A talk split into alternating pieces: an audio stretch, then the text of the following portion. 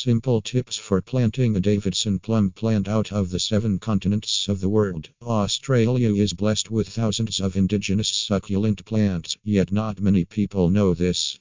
Among these indigenous succulent Australian plants, Davidson plum is one of them. The Davidson's plum has engaging foliage, sparkling melanistic fruit, dark blue slash purple on the edge and a broad reddish pink on the core. It might match the appearance of the European plum, but they are not intimately associated, and the natal plum is notably more pungent than the fruit we are used to. So here with PlantGrowPick, a range of labor hire services to the horticulture, cotton and general farming industries, let's explore some of the Davidson plum growing tips. Where to plant Davidson plum. All classes of Davidson's plum grow best on deep, fragile soil with high levels of organic matter. Nevertheless, they can be planted in a range of soil types and textures, as reflected by the natural distribution of each species. Mostly this plant is planted in a free-draining soil where the temperature remains warmer than usual. Also, the plant is a drought-tolerant, means it has a low water requirement. Planting instructions: plant as per any other routine fruit tree. All you need to do is drill a hole twice the size of the root ball and then backfill, keeping the stem of the tree at the same height in the ground as it was in the pot. Water well and give regular water for several weeks until stabilized. This is a rainforest tree, so it does like a slight shade, but it will grow in the open. This species will bear in year five or six or later.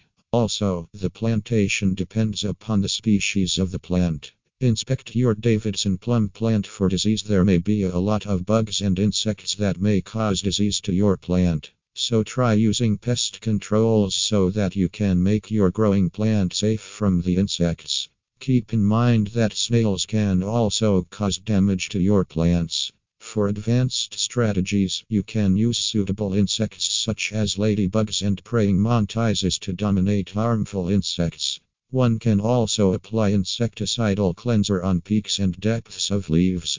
Use only the most prevalent insecticides and only as a terminal resort. Apply scrubbing ethanol to dominate scale and powdery bugs.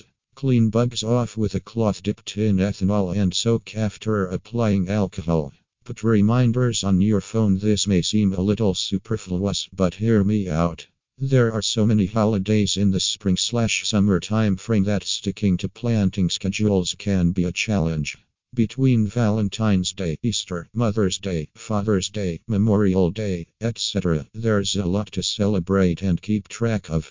Having a monthly or weekly pop-up reminding you that you need to get those seeds in the ground could make the difference between green tomatoes and red ones later in the year.